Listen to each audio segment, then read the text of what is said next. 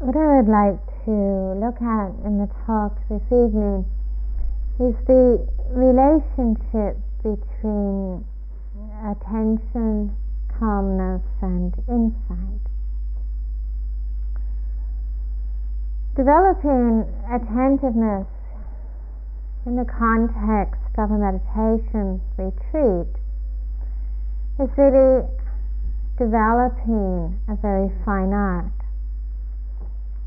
its development requires more than just practice or time or effort.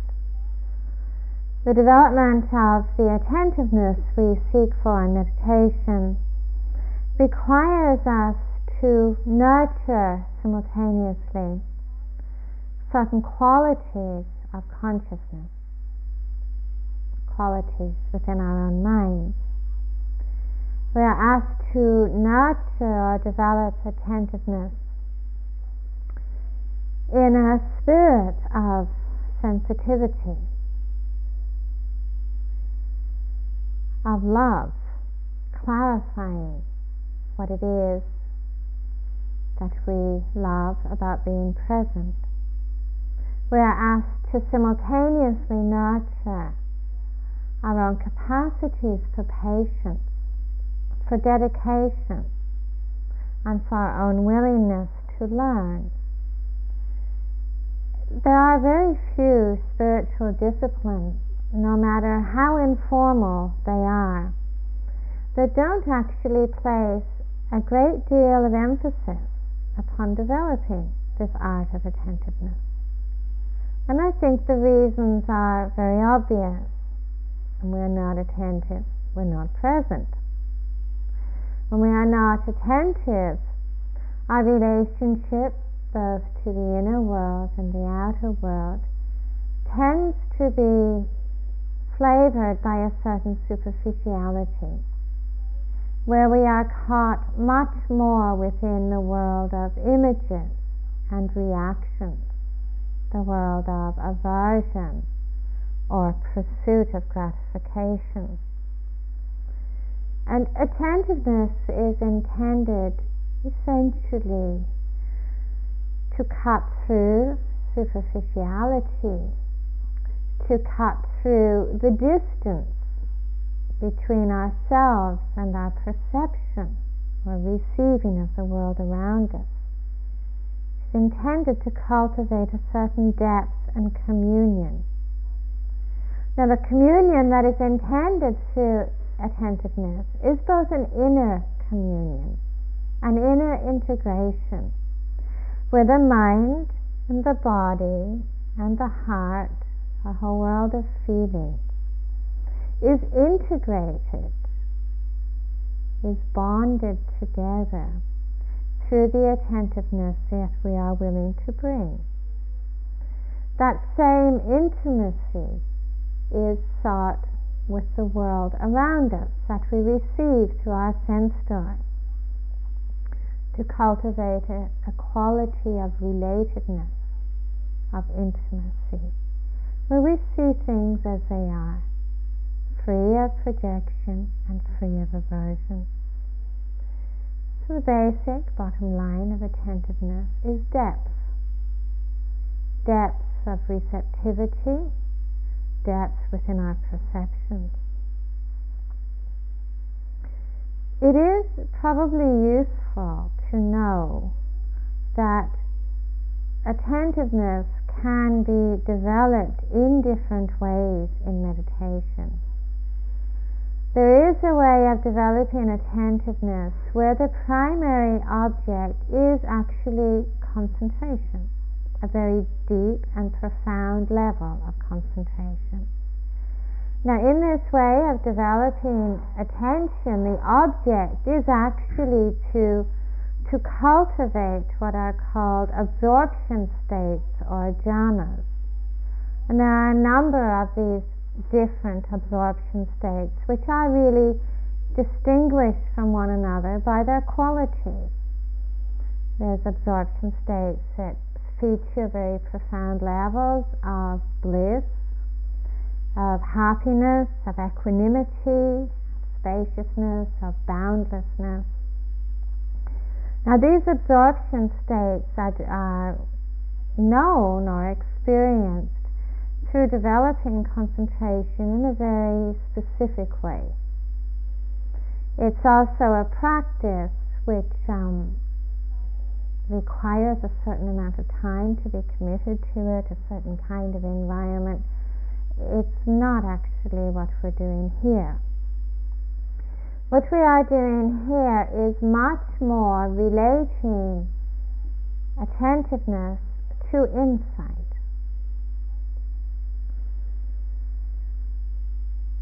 It seems a very simple invitation, perhaps, in meditation to develop an attentiveness which is wholehearted.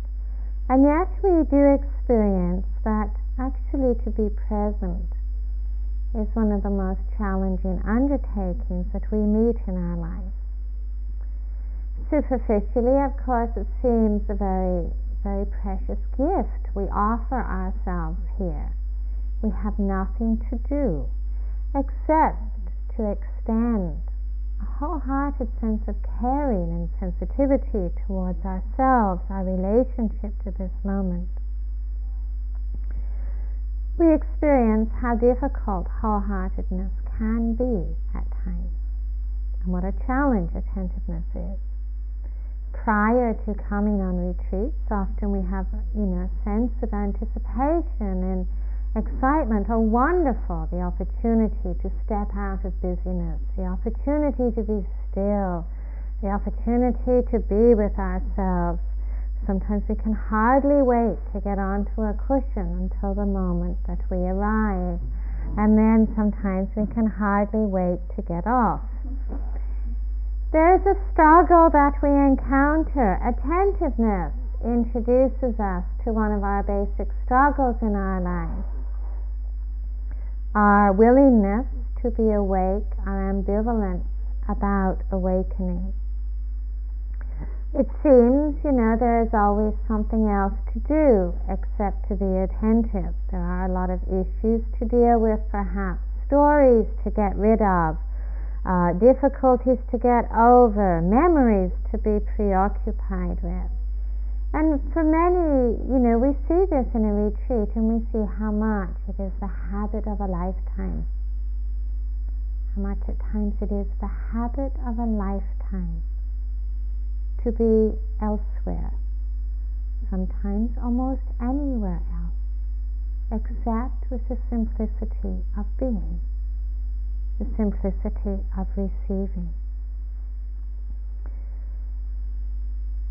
It is a habit of a lifetime to be elsewhere that is very much founded upon a sense of need.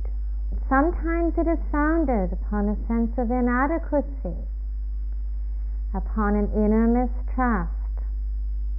The habit of being elsewhere sometimes is rooted in doubt, doubt, doubting whether we actually actually hold within us a quality of richness in which there's completeness, in which there's nothing lacking, nothing missing.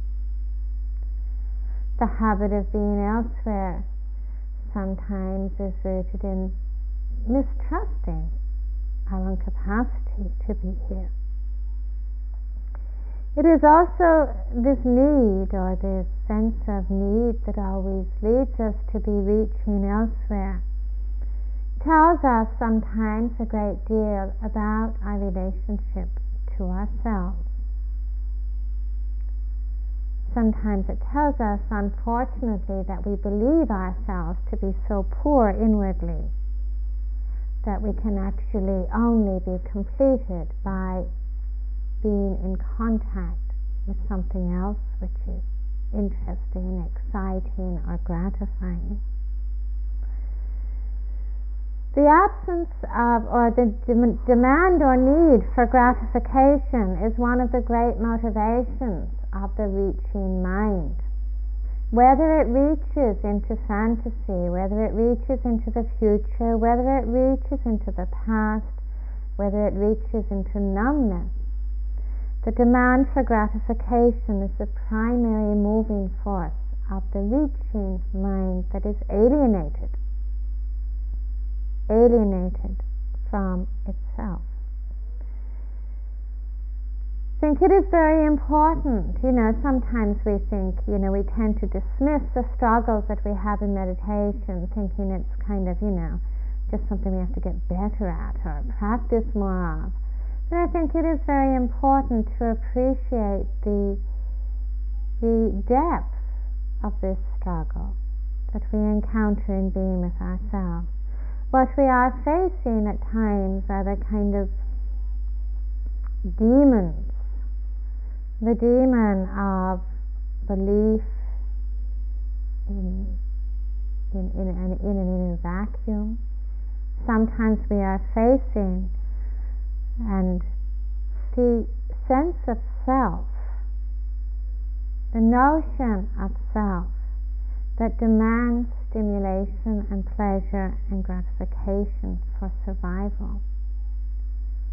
And I think so often in meditation, when we encounter the reaching mind, we're actually encountering our own sense of identity or belief in self that is really looking for both flattery and busyness.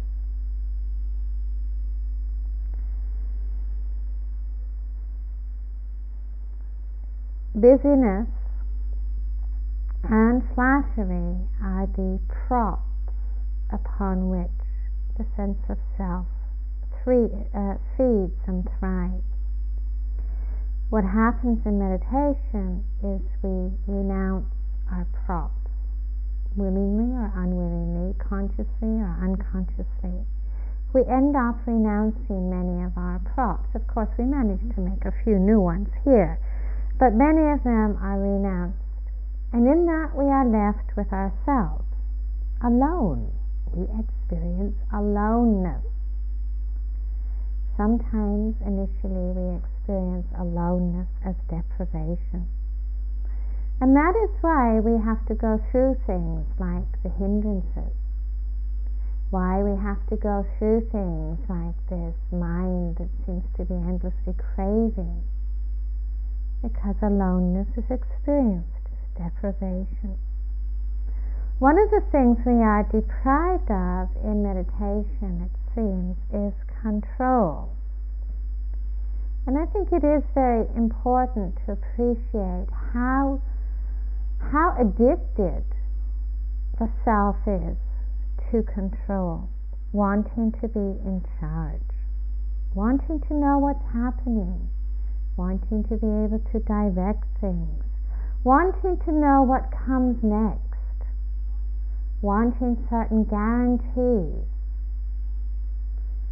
You know, when you come out of a sitting feeling that it's been a, a bad sitting, you know, who is it that experiences it as being bad? When you come out of a sitting feeling, well, that's been a good sitting, who's happy about it? You know, when you come into the next sitting, looking for a repetition. Who is looking and what is sought for in that looking? Control is, you know, one of the major props of the self, which is at times why meditation is difficult. Because we are confronted with how illusory our sense of control is. This is the first teaching of meditation you are not actually in control. We actually knew this all along, but most of us, or we find ways of not actually having to believe it until we sit. You know, and that is when you discover the illusion of control. You know, when your mind is in the middle of some grand chatter, try telling it to be quiet.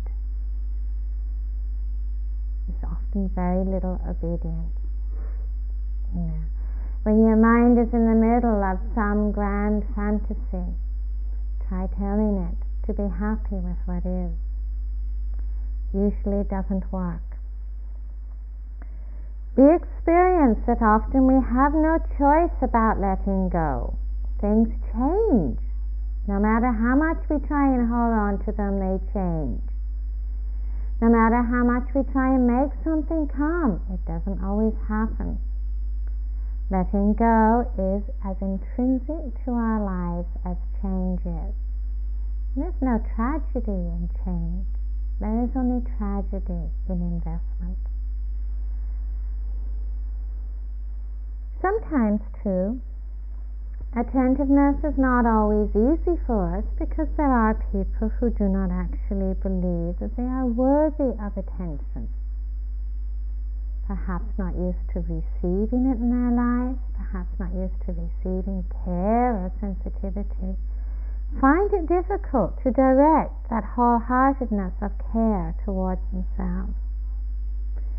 These various challenges that we meet in meditation is why attentiveness requires more than just practice or time or effort. It is why developing attentiveness requires such a commitment to patience and dedication, why it requires compassion and generosity. These are the very foundations of true attentiveness. As we persevere in meditation with developing attention, it is important to remind ourselves that we don't develop attention so that we will no longer be bothered by the struggles of our minds. We don't develop attention in order to kind of subdue our minds or to overcome or transcend anything. We don't develop attention so that we can arrive at some sort of lofty, kind of hallowed destination or state of experience where we're not going to be disturbed by the scattered mind or by feelings of unworthiness or by fantasy.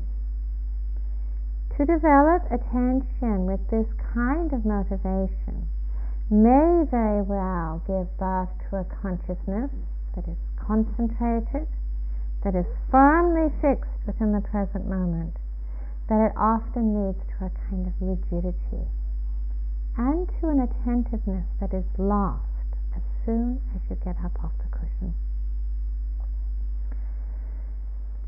We develop attentiveness in order to meet the challenges of our lives in a skillful and compassionate way in order to meet the dynamics of our own being in a skillful and compassionate way. It's very important to see that when attentiveness is actually founded upon compassion and generosity, attention does develop, but most importantly, we are deepening in these qualities of consciousness. To develop a real attentiveness actually requires insight. It requires insight to see that allowing things to be, allowing ourselves to be, is also what allows us to be at home within whatever arises. The willingness to welcome rather than to avoid or to have aversion for is what allows us to see things clearly the willingness to extend compassion to the ups and downs and the shenanigans and the tricks of our own minds. That compassion is what allows us to begin again, rather than to draw conclusions about who we are. The willingness to be generous, to form no images, to make no judgments on the basis of what arises or doesn't arise within our minds. The willingness to be generous creates spaciousness.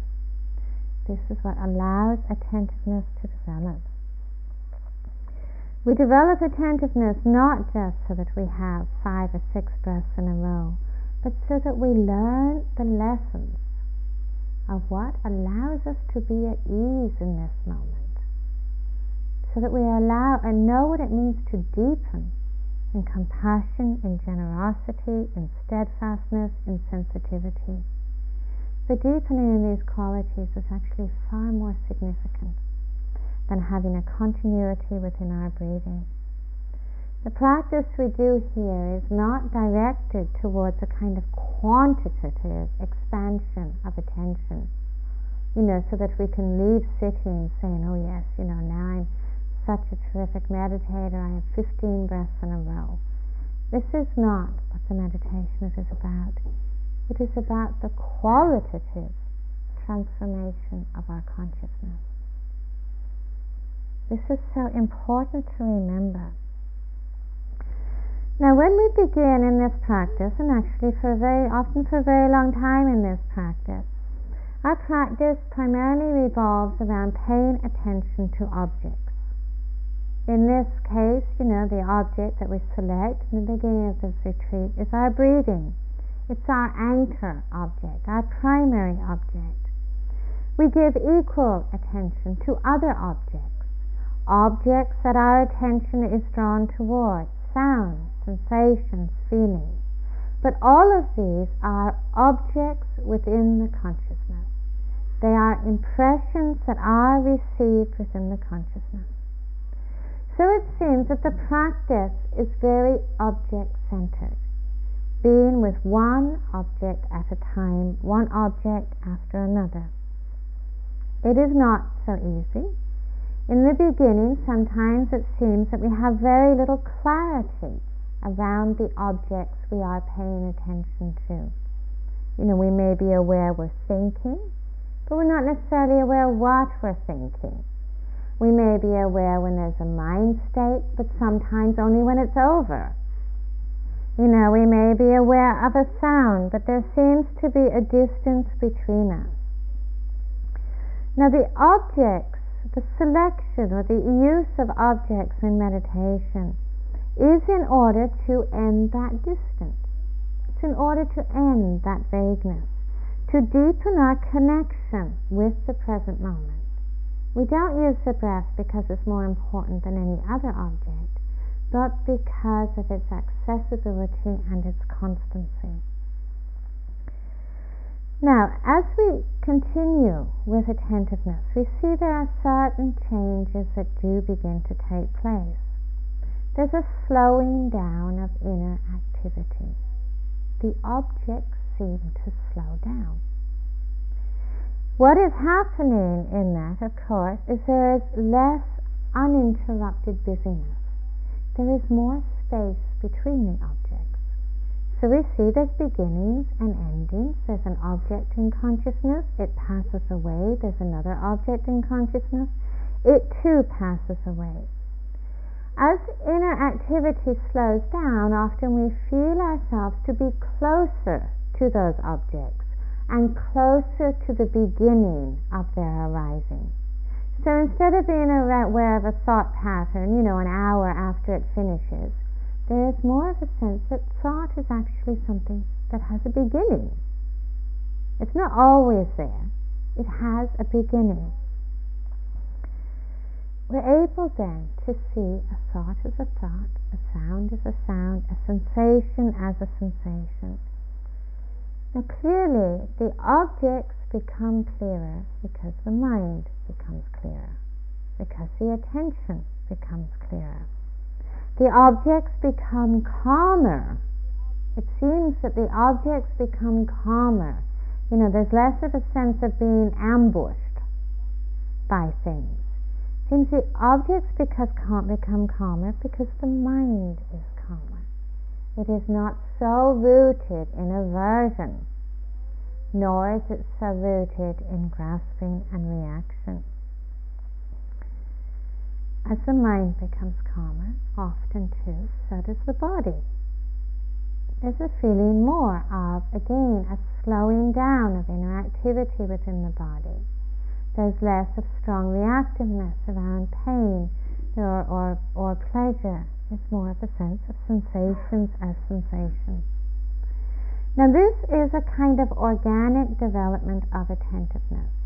The slowing down of objects, the calmness with, it, with which they are received, the capacity to come closer to their arising. And there are also changes within the consciousness. There is a more of a sense of spaciousness, of happiness, of balance, of openness. This is a kind of, I mean, there is no standard map for the way in which attention develops. You know, it does develop differently for different people, but this is a kind of generalized way in which it will develop. Now, we are much happier, it seems, when there's more calmness and more spaciousness. And sometimes that becomes a new state of being, which equally can become a new state of attachment we might think, oh, great, you know, I've arrived. All that work I put in, and now I get the reward, and this is where I want to retire. You know, enough of the other stuff, and I just want to kind of settle in in this nice, calm, more comfortable, and more relaxed space. Now, clearly, the quieter mind at times does seem to be the happier mind, and so it's a very attractive space to be in. But I think it is very important not to assume, you know, that we have uh, finished the job, so to speak. You know, uh, that now we can kind of wash our hands and go home. We've done what we came here for. Nor should we assume that the object of meditation is to get better and better at perceiving objects. This is not the heart of meditation no matter it's the heart of meditation is not to have greater and greater precision in our capacity to see objects. I think nor should we assume that there is a direct link between calmness and insight. Sometimes I think this is a conclusion that is made, is that there is a direct link between calmness and insight. Well, it's not so. There are many people in this world who can have terrific concentration, a wonderfully calm mind, and absolutely no insight. There are other ingredients here that need to be looked at.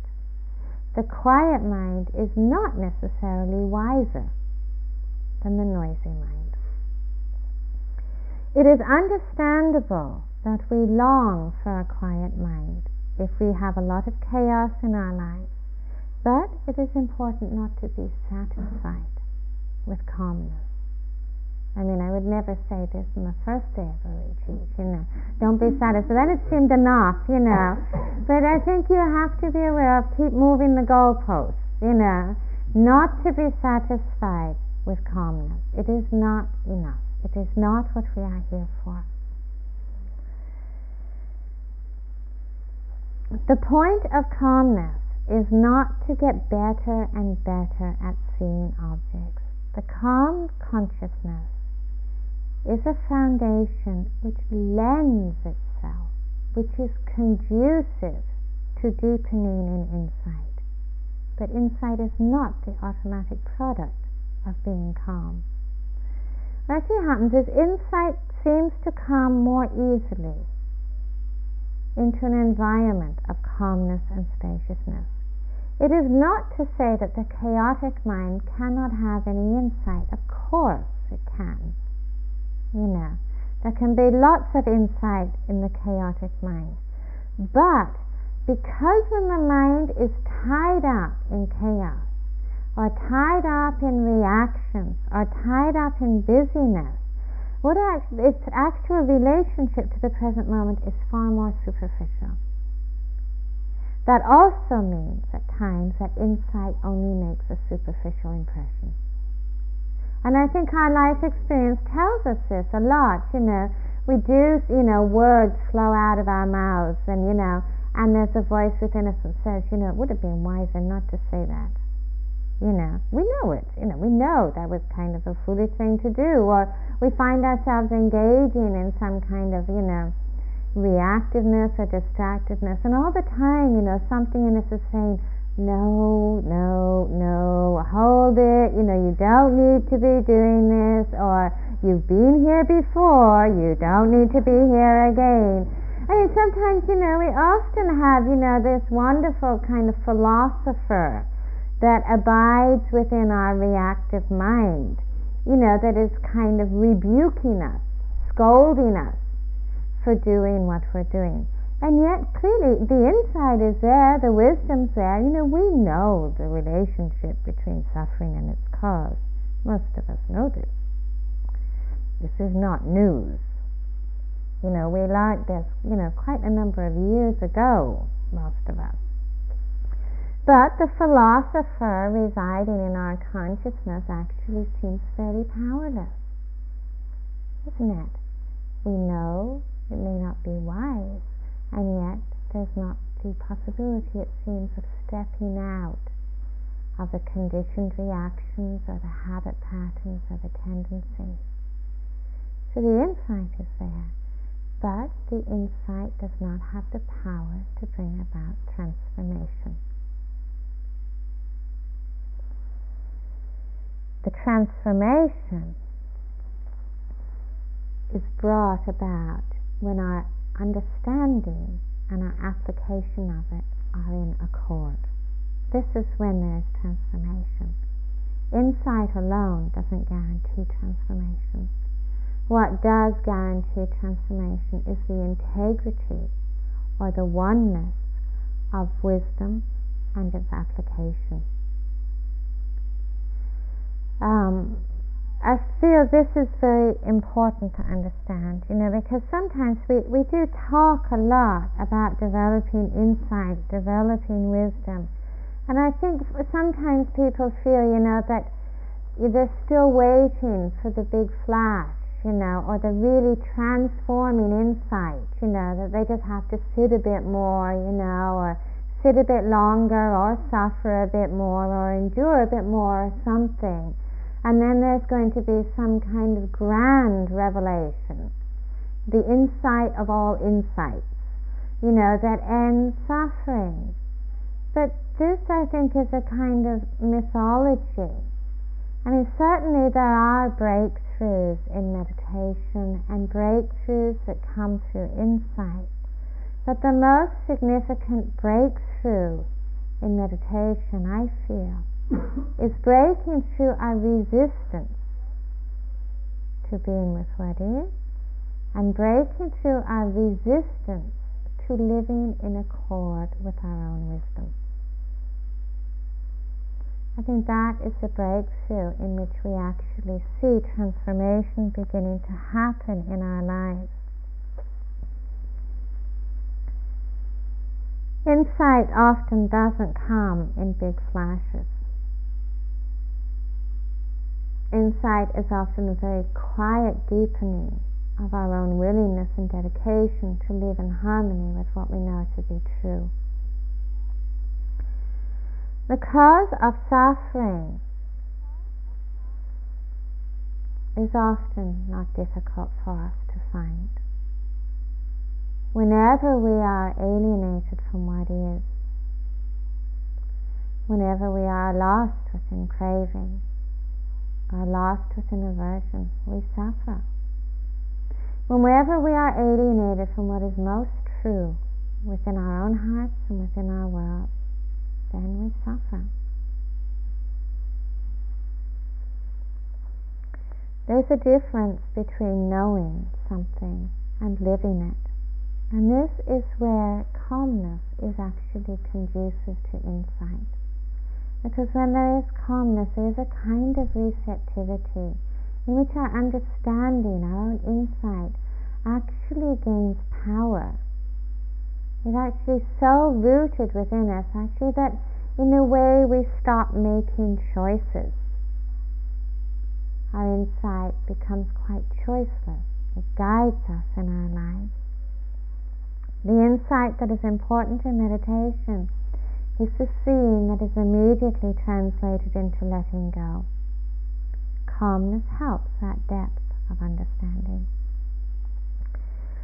Now, true attentiveness or developing attentiveness in meditation is also more than just having a quiet mind or a calm mind.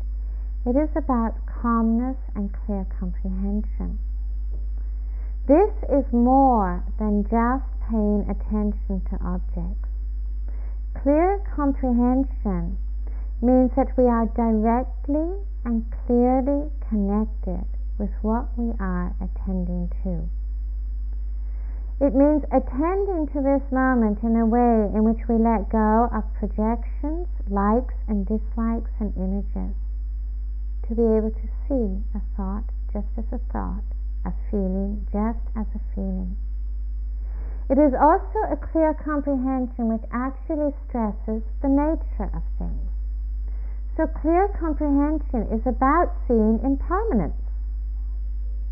You know, we talk about seeing change all the time, but to truly understand impermanence means our lives go through some very radical changes. You know, if we really live in accord with an understanding of change, there is an immediate seeing of the futility of clinging, of control, and aversion. So clear comprehension means seeing impermanence on a moment to moment level, birth and death beginnings and endings. It teaches us about life. It teaches us how to live wisely. Clear comprehension also is understanding the relationship on a moment to moment level between suffering and its cause. It means seeing in that moment of grasping, we bring sorrow upon ourselves. In that moment of aversion, we distance ourselves. It means seeing that relationship between suffering and its cause on a moment to moment level and being dedicated to the end of suffering. Clear comprehension also means seeing the relationship or the role of self in our meditation, in its relationship to the present moment, being aware of the way in which self is created constructed and identified with.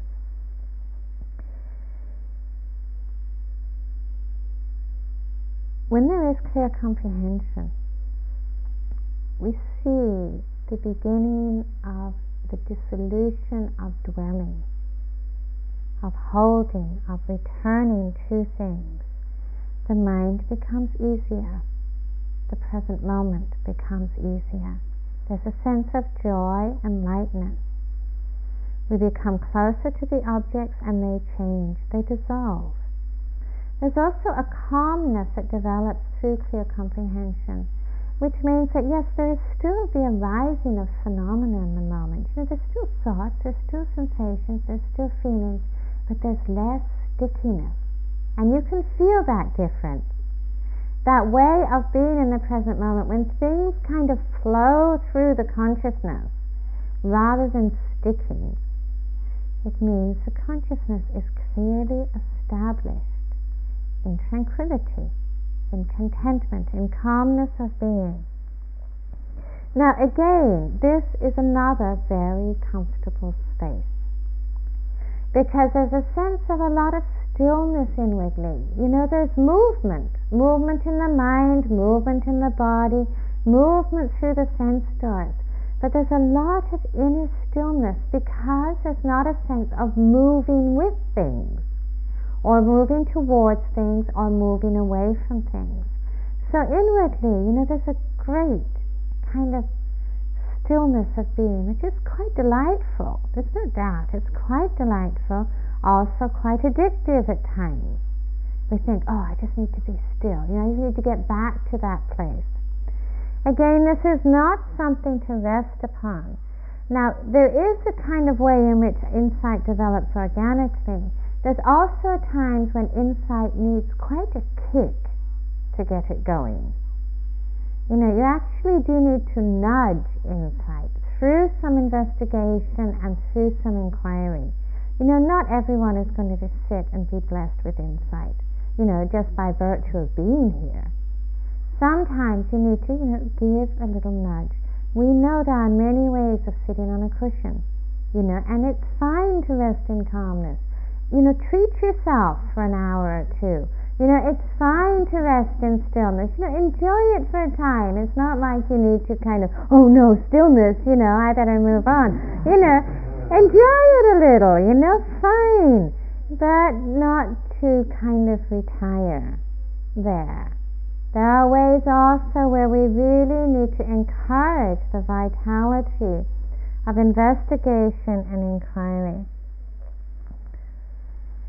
Liberating insight is not going to be found in paying attention to a world of objects. It is not going to be found there. No matter how good we are at seeing objects, we are not necessarily going to be any more free because of that.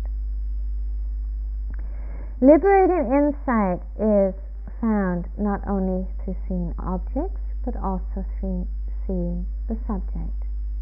Liberating insight is found through awakening to the falseness of conditioned realities. Inevitably, to awaken to that, we need to give attention not only to objects, but also to the subject. In meditation, actually, what we do, if, if engaged in a skillful way, is that by giving attention to objects, this is actually a way of seeing the subject the self. Now, in meditation, what we do, of course, is we develop the meditator. You've probably noticed this. You know, over these days here, we have been training the meditator. We have been developing the meditator by paying attention to our breathing, our body, our, our sense doors. Who do you think is doing this? This is the meditator. Now, the meditator, of course, you know, develops mindfulness we also need to bear in mind that the meditator, of course, is no other than the self in another form. It is developed with a skillful intention, but it must be appreciated that as long as the presence of the meditator is there with its object of meditation, we are still playing in the field of duality skillfully playing there. But we are still mm-hmm. engaged in the field of duality because the meditator, no matter how close it is to the object of meditation, is still entrenched within its own identity. No matter how absorbed it is in its object of meditation, the meditator is still established with its own identity and it is separate is separate. Now, the essence of the spiritual life, of course, the essence of nurturing insight is to end separation. Ending separation means understanding ignorance. Ignorance is believing duality to be reality. This is what ignorance is. It is accepting that separation, a world of separation, where one object is separate from another, that this is truth, or that this is a true reality. Ignorance is believing duality to be reality. Meditation, or the purpose of insight, of course, is to uproot, to dissolve ignorance, to end this world of separation, because as long as there is separation, there is suffering. Suffering really is the nature of separation. Now, the world of objects, the world of objects or the world of separation, of course, is created or perceived on a moment to moment level because of the ignorance which produces the belief in I. I is always separate from you, inner is separate from outer, us is separate from men. It doesn't mean that meditation is in order to annihilate the I. This is not the purpose of meditation.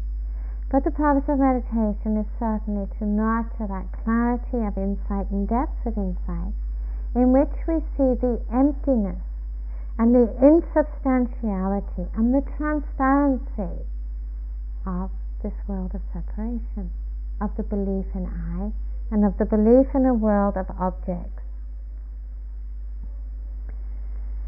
This means in our meditation that it is equally important to see through the meditator. Now, we cannot overlook the role that the meditator has in meditation, and we cannot overlook the way in which the self creates a new sanctuary of control and identity through meditation. Now, of course, the meditator is very happy about some things and unhappy about others. The meditator is very excited about progress and very depressed about failure. All of the ideas of good and bad in meditation, of course, are only the value judgments of the meditator. Has nothing to do with the present moment. Absolutely nothing. There is no good and bad within the field of experience of meditation. But we have tend to have a lot of li- uh, labels and signposts of getting better, getting worse, making progress, slipping back, you know, getting deeper, being more superficial. What does this actually say about the present moment? Or what does it say about the kind of temper of the meditator? or its feelings of success. Now, sometimes, of course, the meditator does also at times become very attached to attentiveness because it has a lot of power. You know, it can dissolve one object after another.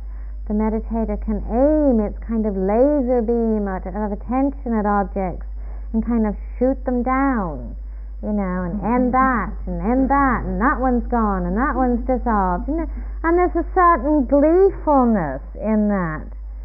But of course, the meditator becomes very gleeful over its capacity to exert control in meditation is the same self that accumulates impressions, that finds identities in other things in our life. It's not a different self it is just a more refined self. It's not to say that we should immediately take a position of dispensing with the meditator. The meditator is a very useful character to have around for a while. You know, it really does aid us in our journey. But we need to be aware about where we have entrenched ourselves in a new identity and a new form of becoming through grasping through grasping hold of our meditation. Experience is separate from the experiencer. Sometimes I think it feels puzzling because we see the need for developing the meditator, and I, I totally acknowledge the validity of the meditator. But then I think sometimes we come to a point, kind of point where we also see the way in which the meditator arises and passes in relationship to its own experiences. And sometimes we wonder, well, where do I go from here? You know, where do I go from here? I mean, you can't actually try not doing. You know, I mean, you see, the meditators always say, you can't try not to do. You know, I mean, this is clearly another, you know, it's just another doing. You know, now I'm going to not do anything. You know, I'm going to rest in stillness now. You know, this is not actually possible. I think sometimes we feel puzzled. You know, well, how do you actually get out of this whole web of entanglement? You know, I can't obviously have become enlightened. I can't get to enlightenment through having better and better experiences because clearly then the experiencer is tagging along on the journey. You know, there seems to be a puzzle about how do you actually see the emptiness of this. What I think it is very important is to distinguish between attention and awareness. Sometimes we are a little bit sloppy in our language and we use these words interchangeably. They are not actually interchangeable. Attention is what meditation practice is about. Attention has an object of attention, whether it's the breath or something else. Attention is known through its object. Attention needs object. I'm paying attention to something. Attention is also a form of movement. It is directed. I place my attention upon things. I observe things. I pay attention to things. Attention is a movement in consciousness that comes through intention.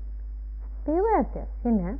You consciously cultivate attention, you develop it, you refine it, and through it you clarify your objects of attention. So there are characteristics of attention. It is moving. It requires an object. It is born of intention. They are the characteristics of attention. They are also the characteristics, of course, that the meditator is engaged in developing. Now, I would actually make a very clear distinction between attention and awareness. Attention is not engaged, uh, I mean, awareness is not engaged in movement. Awareness does not require an object. Awareness is not born of intention. Awareness is much more the essence of the consciousness that is not defined by grasping. Attention takes place within awareness. It takes place within awareness, but awareness doesn't require attention. Just why sometimes it is helpful in meditation, just as attention requires the presence of objects, to be aware to be conscious equally of absence. Calmness allows us have that awareness, to see with that awareness in the ending of an object, in the pause before the arising of another object. What is also seen within awareness, what awareness is empowered to see, the consciousness, the consciousness that is not limited by grasping, holds the arising and the passing of the subject and the object together. The listener arises with the sound. The experiencer arises with the experience. The thinker arises with the thought. All of those are always married. They arise together, they pass together. In that arising and passing, when there is identification, there is the beginning of movement, the beginning of grasping, and there is the birth of conditioned consciousness. We say, This is what I am. I see, I think, I know, I have, I lose, I gain. This is the arising of conditioned consciousness when the subject and the object are bound together through clinging they arise and pass within the field of awareness, seeing for what they are, seen clearly for what they are. There's also the scene of the transparency of those realities. To see the transparency of any reality that is based upon clinging. So I think it is important that, I mean, one way of putting it is if you want to know who you are, find that which you cannot have a description for. If you really want to understand awareness, to know that all embracing stillness and clarity and wisdom of awareness see presence and also see absence. The calmness of meditation lends itself to insight. Insight is concerned with seeing the end of separation. Separation is understood to dissolving ignorance, the belief in that separation to be reality. There is only one place and one time that that wisdom can be born and it is in the moment of seeing, not as a result of any kind of perfection, but born in the wisdom of seeing in each moment. In the practice, in this practice, we need to know when it is most skillful for us to focus upon developing attention, developing clear intention, developing clear effort. It's easy to know that. You know, when there is a lack of connectedness, a lack of intimacy, when there is reactiveness and extremes of mental states, what is appropriate in that moment is to develop the meditation, to develop attention, to develop clear comprehension, to develop calmness, because this allows us to see. It is also important in this meditation, in this whole journey, to know the wisdom of stillness and quietness, to know the peace of that, but not to mark that as a kind of end of a journey or as an attainment to hold on to. It is important also in this practice to know when not to do, when it is time not to be addicted always to objects and precision, when to be aware of not only arising and passing, but also aware of presence and absence to know the wisdom of response to each moment, not to think of this as some kind of hierarchy, that first I do this and then I do that and then I graduate to awareness. Awareness is always with us. Awareness is always with us. It is really knowing the wisdom of how to come close, how to be at home, how to rest within that which is always with us.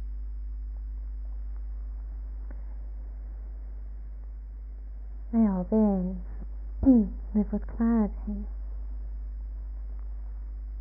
May all beings live with calmness. May all beings deepen in understanding.